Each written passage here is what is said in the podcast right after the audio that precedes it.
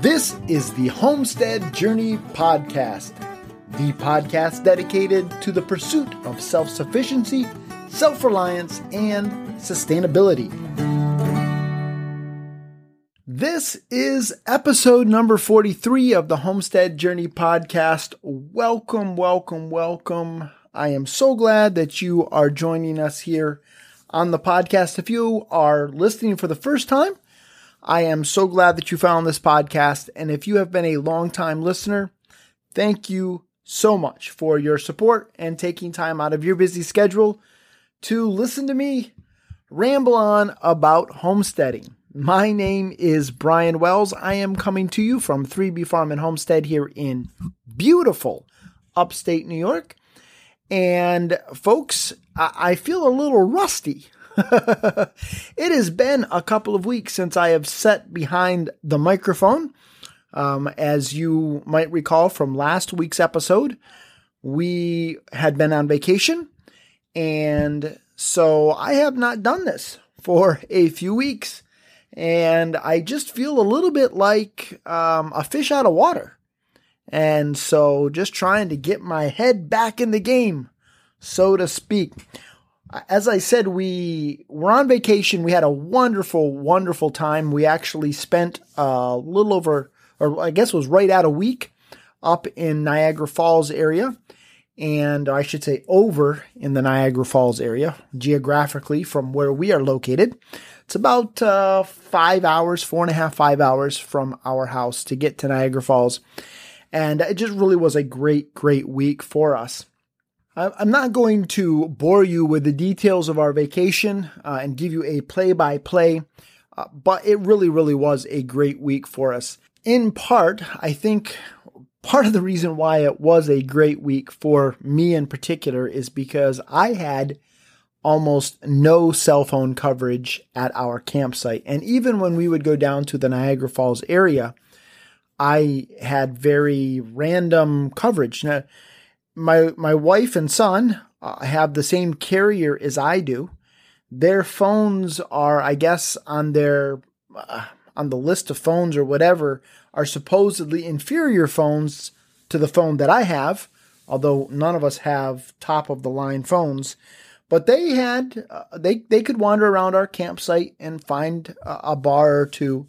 I had no coverage whatsoever at our actual campsite. And when I would wander around the campground, every once in a while I would find a bar or two. But it really forced me to disconnect and decompress. And it really, really was great. Now, when we would go into town and I, I would, you know, get that random coverage, I was able to have some communication with my dad and with uh, the people that were watching the homestead for us. But other than that, I did not think about the homestead or homesteading all week long. Now, that really was not my plan. I took some books with me. I actually took the Little House on the Prairie series. I had shared with you that I was reading through that and I had gotten up to on the shores of Silver Lake. So I started there and I read through the end of the series. By about Thursday, I think I was done with that and my plan was to read the Encyclopedia of Country Living. And I just switched gears and said, you know what? I am going to take some more days and just not think about homesteading. And I didn't. And it was it was great. I, I just bought some random books at, at the grocery store and at Walmart and read them. Uh, some novels. I rarely do that. I should do that more, but I don't. And it just was a great week of of decompressing and just kind of recharging and re-energizing myself and now here we are back and ready to rock and roll. Before we jump into this week's homestead happenings, I did want to give you a quick podcast update. This week we passed 25,000 downloads of this podcast. And so thank you so much for being a part of that. I really, really greatly appreciate it.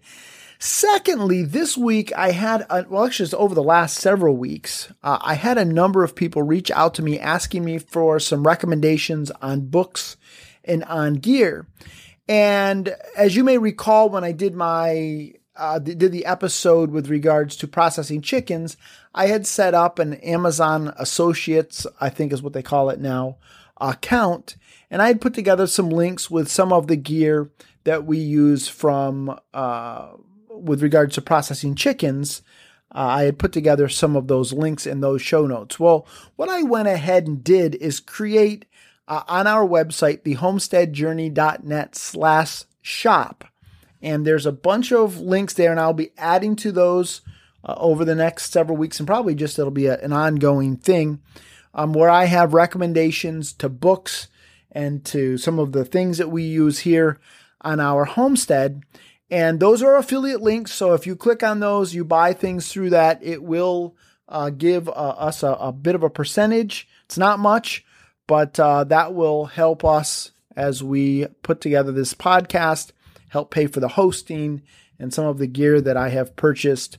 Uh, and so if you feel so inclined, I would greatly appreciate that. Thehomesteadjourney.net slash shop.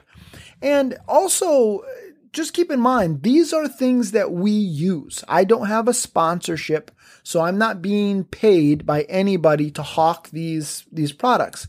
These are things that we use here on the homestead and that I recommend. There are some things that we have purchased through Amazon and other retailers that just didn't work out well. And so you're not going to find those items uh, in the that that list of, of things. But uh, the gear that you find on the homesteadjourney.net slash shop is gear that we use and that we recommend things that have worked out well for us. So check it out. I'll be updating that periodically. Um, they're books that either we have in our library or books that I have borrowed from the library and read and found to be helpful. And uh, so again, check that out. And uh, as I said, any purchase that you make through that does help support the show. Having said that, let's jump right into this week's homestead happenings, and I will bring you up to speed with what we've been doing here on 3B Farm and Homestead.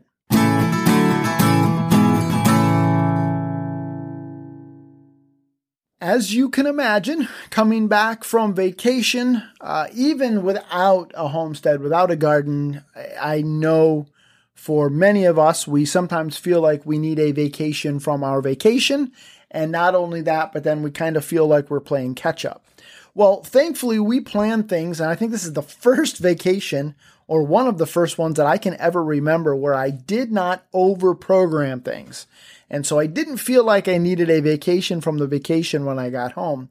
But certainly we felt like we were behind the eight ball. And to a certain extent, I still feel that way uh, this week. It's just kind of taken me a little bit of time to get my head back in the game and kind of remember what I was doing and why I was doing it. Not so much why I was doing it, but you know what I'm saying. and one of the big things, obviously, this time of the year is the garden. And uh, this, as I shared in last week's episode, is certainly not the optimal time to go on vacation when you have a garden. But thankfully, things didn't come on as heavily last week as I was afraid they would. I really thought our, our tomatoes were going to come on hot and heavy last week, and they didn't. And in fact, they haven't really come on uh, as much as I thought they should have by now. And I was getting a little worried about that. But uh, we got together with my mom and dad to get some ice cream tonight, and my dad said that his tomatoes uh, haven't really started producing except for onesies and twosies here and there. And we've gotten a little better than that. So I guess maybe it's just the year. We did get enough tomatoes though this week so I could do my first run of dehydrating tomatoes. And if you follow us on Instagram, uh, you will have seen pictures there or on Facebook. Uh, we shared them there. Uh, if you haven't already followed us on our social media accounts, we're on Facebook, Instagram, and on YouTube. All of the links are in the show notes. I would really love it if you'd uh, give us a follow or a like. Uh, but uh, we dehydrated the tomatoes this week, and that really was a lot of fun. And in fact, I have more tomatoes, in particular uh, cherry tomatoes, in the dehydrator right now, along with some basil. Um, I have some basil that I have hanging in the kitchen that we're air drying. but we also had some basil that kind of got away from us and it had started to flower. And so, from what I understand, when you get in that kind of situation, the best thing to do is to take the leaves off of the plant and then to kind of dry them, but not to dry the whole thing because things will start to get bitter. So we'll see how that goes. Uh, I'm a little disappointed in myself that I didn't get the basil before it started to flower, but it is what it is. This week we also did a lot of canning. Uh, we had beans that I, I had to pick when we got back. And unfortunately, that was one of the big areas where th- of things that kind of got away from us. Uh, my mom and dad did pick some of the, the vegetables while we were gone, but they just weren't able to keep up with all of the beans. And so we did uh, pick beans when we got back, but about 50% of the beans that I picked, we had to discard. They were too big. Um, now, the good thing is, is that we have the pigs, we have the chickens, uh, and so we just turn those large beans into eggs and bacon. So it's not like it's a total loss, but uh, certainly a little bit disappointing there. But we canned beans this week, and we also canned beets. I harvested the first planting of beets, and we we did can those up last night. Now, one of the things I found with my beets is a I did not thin them as well as I should have. And so I had a lot of little beets instead of kind of more the beets that you would want to have. Um, and the other thing is, is that the beets that were kind of the right size, either voles or moles or chipmunks had started gnawing on them.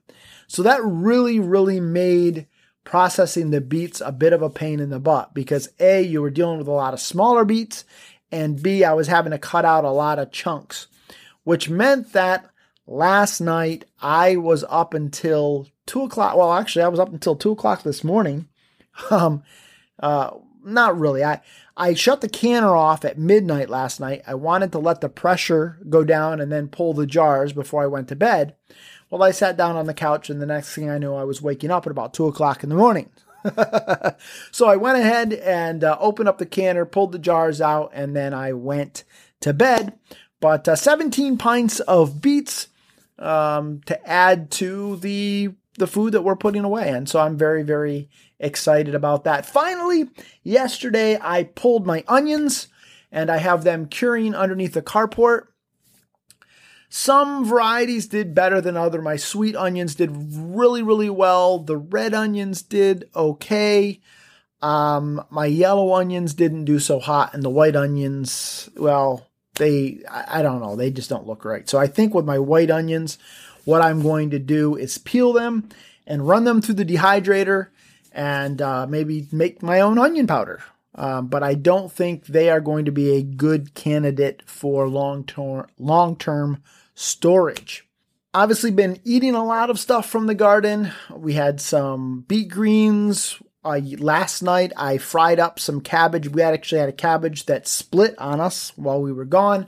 I harvested it.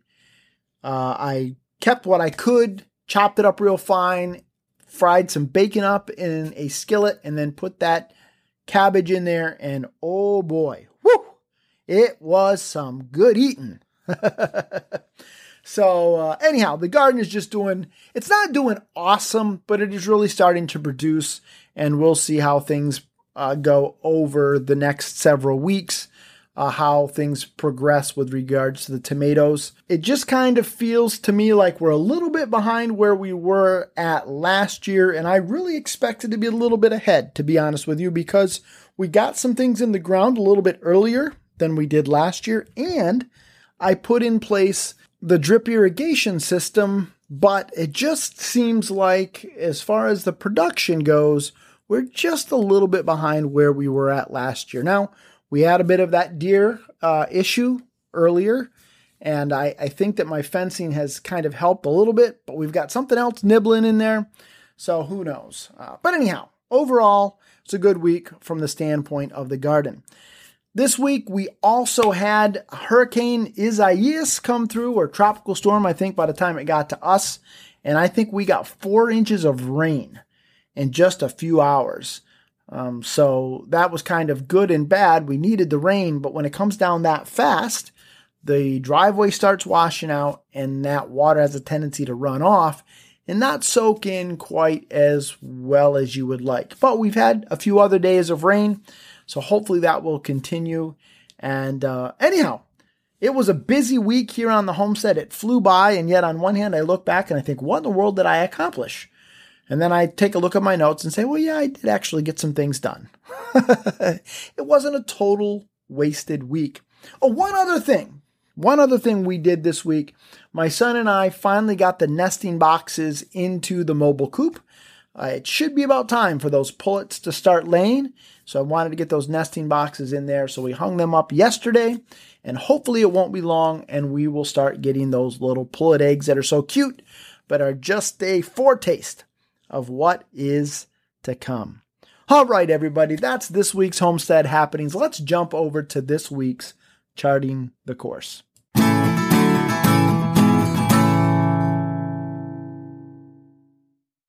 I'm entitling this episode, If I Could Do It Over Again. Now, when it comes to our homestead journey, honestly, I don't have a lot of regrets. Now, that's not to say that things have always been easy. It's not to say that things have always gone according to plan. That's certainly not the case. There have been a lot of failures along the way, but I like to look at them like Thomas Edison did when he was accused of failing, I think it was 10,000 times before he actually successfully invented the light bulb. And he said, No, I didn't fail. I simply learned 10,000 ways that don't work. You may remember back in episode 37, Brenda Scott uh, was my guest on that show, and she is in the middle of writing a book called How We Failed at Farming. And I kind of gave her a little bit of a hard time about that because I don't see what they went through as necessarily failures. If you haven't gathered this by now, that's kind of how I approach homesteading in general. I look at all of this as a big experiment. I'm trying to figure out what works for me and what doesn't work for me because what works for one person may not work for another. What works for one homestead may not work for another. And I'm good with that. I, I, look at some of the things. If it doesn't work for me, well, I'll try something else. And if it did work for me, can I try something a little different that'll maybe work a little bit better? So for me, generally speaking, even in life in general, not even just homesteading, but in life in general, I look at failures as learning opportunities. What can I take away from this so that I don't make the same mistake in the future? For me, it's generally not a matter of I wish I could go back and do things differently because those flaws, those imperfections, those mistakes, those times when things didn't go necessarily according to plan, those are all things that have brought me to where I am today. They've made me who I am today. They they're building blocks for the future, so to speak. Now, I know not everybody shares that perspective, but that really is my perspective, not just with homesteading, but with life in general. But there are a few things, a handful of things. Now, I'm very, very blessed that it's only a handful of things, but there are a few things that come to my mind that I really do wish that I could go back in time and do over. I wish I had that transmogrifier that, uh, Calvin had from Calvin and Hobbes, that box where I could get in and pull a lever and go back and do a few things a bit differently. And I guess kind of the way that I delineate this in my mind is there are certain things I've made mistakes. Okay, I know what not to do in the future. I know I need to apply something, uh, maybe a, a little bit of a different approach in the future. But there are some things that you just you can't you can't you don't get a second chance at it either the time has passed or you've kind of picked a horse and now you've got to ride it. And without a significant level of either capital investment or physical labor um, you've you've charted the course. And now you've got to go that direction. And so i don't necessarily share these things with you on this episode because i'm beating myself up. Because i'm not. There's this quote from Katherine Mansfield who was an author who was born in New Zealand in the late 1800s, with regards to regret that I really, really like. She said this Make it a rule of life never to regret and never to look back. Regret is an appalling waste of energy. You can't build on it, it's only good for wallowing in. Now, I certainly uh, agree with her that regret is an appalling waste of energy. But I think there are times when we look back at the things and we say, well, I wish I would have done things differently. And maybe we don't have the opportunity to go back and do things differently. We can share those lessons with other people and hopefully they can avoid making the same mistakes that we have made. And so that's my hope with this episode. Uh, maybe some of these things don't apply to you, but these were kind of the six things that came to my mind with regard regards to the regrets that I have with our homestead and the things that I wish I could go back and do differently. These are in no particular order, although the last two would probably be my two biggest regrets. So let's just jump right into it. First of all, I wish I would have planted fruit trees and berries a long, long, long time ago. In fact, uh, back earlier this year, I shared with you how I was out planting the apple trees, and my son was excited that I was finally getting around to planting apple trees. And he said, Dad, how soon will we have apples? And I said, Well, son, probably four to five years. And his face kind of fell, and he said, But Dad, at that point, I'm going to be in college. He said, If you would have just listened to me and planted trees seven years ago or 10 years ago, when I wanted to plant trees, we'd be enjoying apples by now. well, he's right. The old adage is the best time to plant a tree is 20 years ago. The second best time to plant a tree is now. And so, certainly, I do wish that I had planted fruits and berries a long time ago because we would be realizing that harvest now. So that certainly is one of my big regrets. I can't go back. I can't get those years back. I can certainly uh, plant the tree today, and I have done that. But uh, obviously, for me to be able to achieve that harvest is now going to be four or five years down the road. Where if I would have, well, if I would have listened to my son, I would be enjoying that harvest today. Another big regret that I have is that I put my raised beds too close together.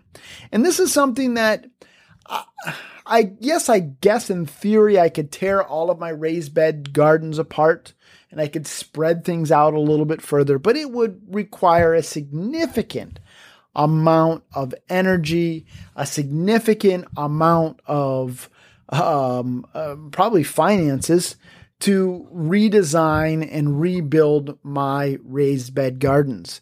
In some cases, I have them 18 inches apart. And when you've got tomatoes growing up a trellis, that starts creeping out into that 18 inches. And then you turn around, and the next thing you know, you're tripping over the garden bed behind you.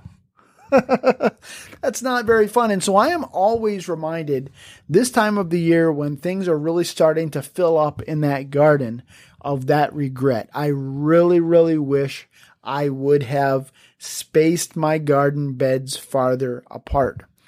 Along with that, I wish I would have built my garden beds only three feet wide.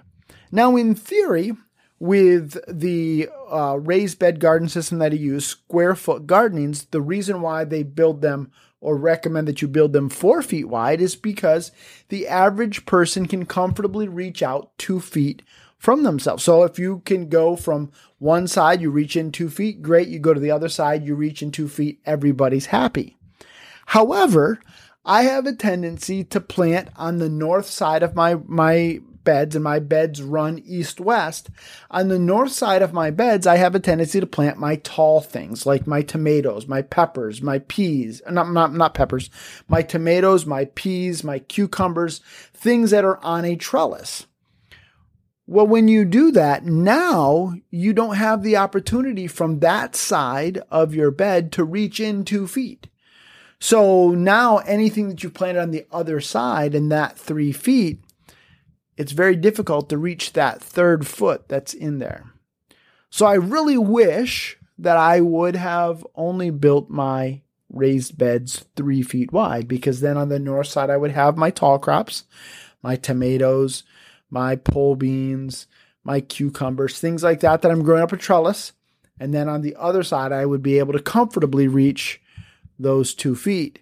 And one thing is for sure, I'm not getting any younger. I'm not getting any more flexible. And so, where uh, a few years ago I could kind of stretch out to reach that third foot, my center of gravity has changed a little bit.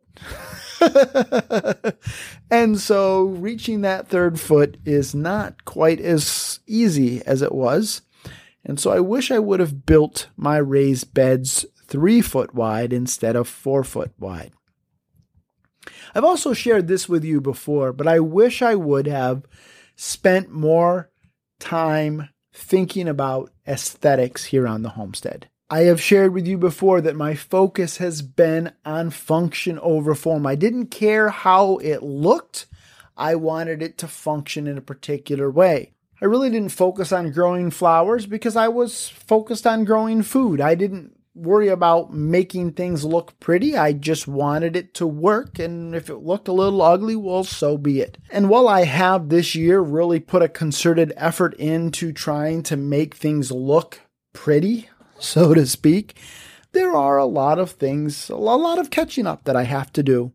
And I really wish I would have paid more attention to aesthetics. The next thing I wish I would have done is involve my son in more projects. I periodically have had him help me with certain things, but sometimes I just get my head down and I'm focused on I want to get XYZ done. And so I just jump into it and, well, I don't necessarily involve my son as much as I should have. And when I look back on some of the things that we have done and when I've involved my son, yeah, maybe it's taken a little bit longer to do it. But when I look back on it and I think about it, it really brings a smile to my face. And then I think about the projects where I didn't involve him and maybe I could have and maybe I should have. And there certainly is a level of regret that I have there. There are certain things that he doesn't know how to do because I've not showed him how to do that. And at this age, when you've got a 16 year old, almost 16 year old, there's a certain sense to where you just can't get that time back. And so I certainly do have a bit of regret there where I wish I would have involved my son in more projects and maybe showing him how to do certain things. Um, and, and I didn't. And so if you're someone who has young kids, yes, it's going to take a little bit longer to get the projects done. But I think in the long run, if you involve your kids in doing it, you'll be a lot better off when you're sitting where I'm sitting. Finally, my biggest regret when it comes to homesteading is that I did not take the time to sit down and interview and record the interviews with my grandfather my grandfather is someone who was involved in raising and growing food his entire life. The entire time that I can remember him living here in Greenwich, he had a very large garden. He raised chickens. At some points, he was raising pigs, and I think even a goat or a sheep, and some turkeys and some ducks, and just a lot of things like that. Um, and, and I just remember that my entire life. And I had always hoped to sit down and talk to him about that, really to interview him and to record those interviews. And it was one of those things that it was on my to do list and I just never got around to doing it. Now, my grandfather is, it's been six years since he passed, and obviously, I can't go back and I, I can't go back and do that. I can't do that today. I can't do it tomorrow. Um, and I really, really wish that's one of my biggest regrets is that I did not take the time to to have those conversations and to learn as much as I could from him with regards to gardening and with regards to animal husbandry and, and all of those kinds of things. I just didn't take the time to do that. And I really wish that I that I would have. And so if you have someone that kind of serves as a mentor to you. You have a grandparent that has been a grandfather, grandmother, uh, someone who's a close family friend that has kind of been a mentor to you in these areas. I really, really would strongly recommend that you just sit down with them. And whether you record the interviews or not, it's up to you. But really pick their brains and ask them questions and learn as much as you can from them.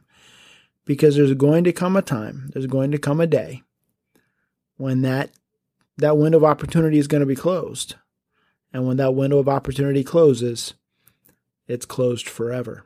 No, I don't know. Maybe this is a bit of a downer of a topic for a homesteading podcast. I'm very blessed, as I said, that there's really only these six things that have come to my mind as far as true regrets, things that I wish that I could do over again.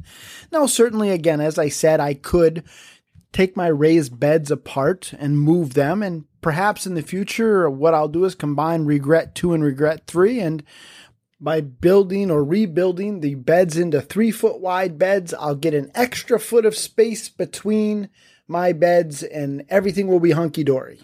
but obviously, some of the things, like the planting of the fruits and berries, yes, I can plant those, but I can't get the time back. And I certainly uh, can't get the time back with my son and my grandfather. And I don't say those things because I'm wallowing in this. I don't. It's just, it is what it is. If wishes were horses, beggars would ride, as they say. Um, but hopefully, you can learn from these things and at least not make the same mistakes that I have made. What are some of your biggest regrets? I'd love to hear from you, Brian at thehomesteadjourney.net, or you can reach me on Facebook. You can reach me on Instagram. Uh, and I would love to hear from you and we can talk about it and maybe we can learn from each other and I can learn from your mistakes and you can learn from mine and we'll make other mistakes, but we won't make those same mistakes. All right, everybody, that's it for this episode. If you haven't already, please subscribe to the podcast on your favorite podcast provider, Apple, Stitcher, Google, Spotify, etc. And while you're there, leave us a review on iTunes or a thumbs up or whatever your podcast provider allows. That will help other people find the show. And not only that, but it helps serve as an encouragement to me. Now, if you'd really like to support the show, there are a number of ways you can do so. First of all, share the show with other people that you think might benefit from it. Secondly, you can also subscribe to all of our social media accounts on Facebook, Instagram, and YouTube. And in particular, as we get those YouTube numbers up, what I'd like to do is some live uh, YouTube shows from around various parts of the homestead, but you can't do that until you have a thousand subscribers. And so if you can help me get those subscriber numbers up, I'd really appreciate it. Uh, and finally, don't forget that you can shop using the links on our website, thehomesteadjourney.net slash shop. Those are affiliate links, and we earn a small commission from each item that is sold. The music on this episode, as always, has been provided by Audionautix.com, so a big shout out to them. And until next time, everybody, keep up the good work.